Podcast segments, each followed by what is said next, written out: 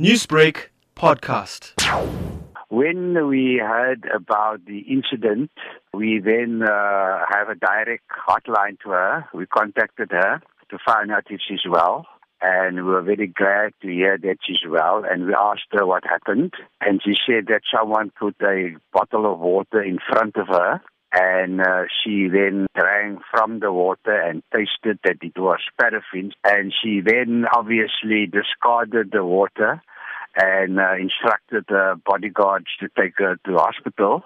She viewed the incident uh, as an attempt to frighten her because, as you know, that the mayor has been suspended for one month. So after another month, they have to reappoint someone, either as an acting mayor or as a mayor. So it was clearly an attempt to intimidate and scare. You know, I spoke to members of her family and they indicated that uh, no one of the ANC in KZN, except the MEC, Mr. Ravi, visited her in hospital.